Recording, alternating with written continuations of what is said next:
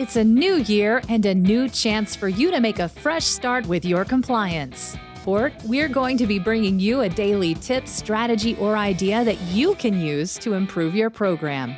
Here's your host, Tom Fox, the Compliance Evangelist. Day 10 The use of social media in compliance. What is the message of compliance inside of a corporation and how is it distributed? In a compliance program, the largest portion of your consumer customers are your employees. Social media presents some excellent mechanisms to communicate the message of compliance going forward. Many of the applications that we use in our personal communications are free or available at low cost. Why not take advantage of them and use those same communication tools in your internal compliance marketing efforts going forward? Louis Sapirman, Vice President and Chief Ethics and Compliance Officer for Panasonic Corporation of North America, Panasonic USA, often talks about the integration of social media into compliance. You should start with a tech savvy work nature of today's workforce. It is not simply about having a younger workforce, but a workforce whose primary tool for communication is social media. If your company is in the services business, it probably means your employee base is using technological tools to deliver business solutions. Finally, consider the data driven nature of business today, so using technological tools to deliver products and solutions is something your company most probably does now. When he was the CEO at Dun & Bradstreet, Sapirman led a company wide initiative to use social media tools to communicate compliance concepts. Not surprisingly, with most any successful corporate initiative, Sapirman said it began at the top of the organization with the company's then CEO. Sapirman noted that the CEO saw the advantage of using social media internally and challenging senior management team to take a new look at the manner in which corporate functions were using social media. From there, Sapirman and his compliance team saw the advantages of using social media for facilitating a 360 degree approach to communications and compliance. Sapirman comprehended the possibility for use of social media for compliance with those external to the company as well. Internally, D&B identified a tool called Chatter, which can be used in a similar manner to Twitter users who engaged in a tweet up. Dun & Bradstreet created an internal company brand in the compliance space using the moniker Do the Right Thing, or that's hashtag Do the Right Thing, which trends in the company's chatter environment. D&B also used this hashtag when facilitating a chatter jam, which was a real-time social media discussion about compliance. The compliance team led this event, which was held at various times during the day, so it could be accessed by D&B employees literally anywhere in the world. Sapirman's compliance team seeded Chatter Jam so the employees were aware of their expectations and to engage in discussions respectfully of others. When D&B began these sessions, employees were reminded that if they had specific or individual concerns, they were to bring them to the compliance team directly or through the hotline. However, as the compliance program moved forward, the compliance team was not required to make this ad- admonition as the employees understood the ground rules and the seating only related to topics to start off each chatter jam.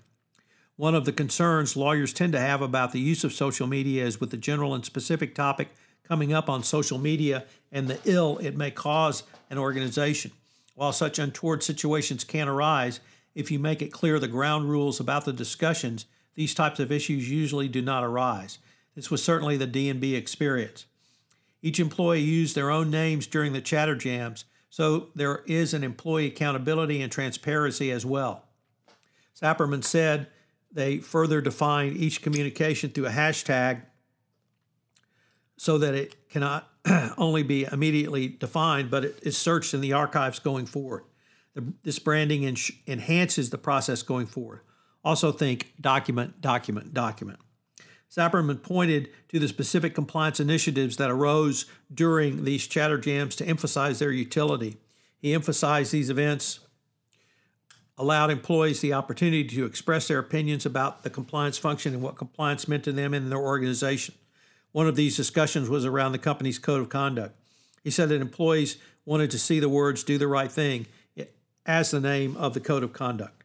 This initiative and use of social media extended to communications with third parties. Sapirman said that the company allowed some of them to access its internal chatter tools to facilitate direct communications. Further, these external contractors would connect with the company through Twitter. He said that D&B consistently communicated to the greater body of customers about the organization's compliance initiatives and compliance reminders on what the compliance function was doing.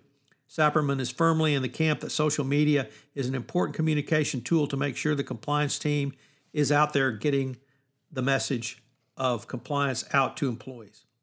Sapirman also described using chatter in a manner similar to the Facebook Live function. D&B delivered short video vignettes about compliance to employees. The compliance function or the employee base can develop these for dissemination. Another approach was suggested by the company Hootsuite and its social media tool Periscope. Hootsuite did a campaign called Follow the Sun using Periscope. They asked employees to showcase what they called the hashtag Hootsuite Life. They gave access to employees literally across the globe.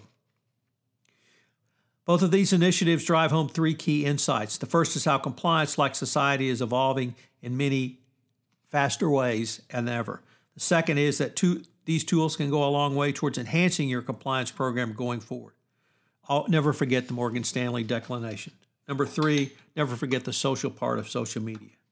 So, what are today's three key takeaways? Number one, incorporation of social media into your compliance communication can pay big dividends. Two, never forget the social part of social media and focus on that. Three, use internal corporate social media to facilitate a 360 degree approach to compliance communications. This is Tom Fox again. Thank you for listening to this episode of 31 Days to a More Effective Compliance Program.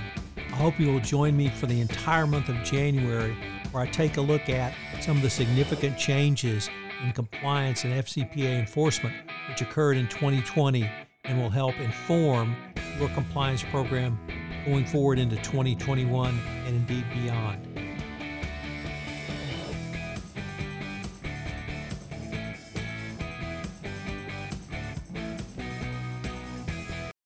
This podcast is a part of the C Suite Radio Network.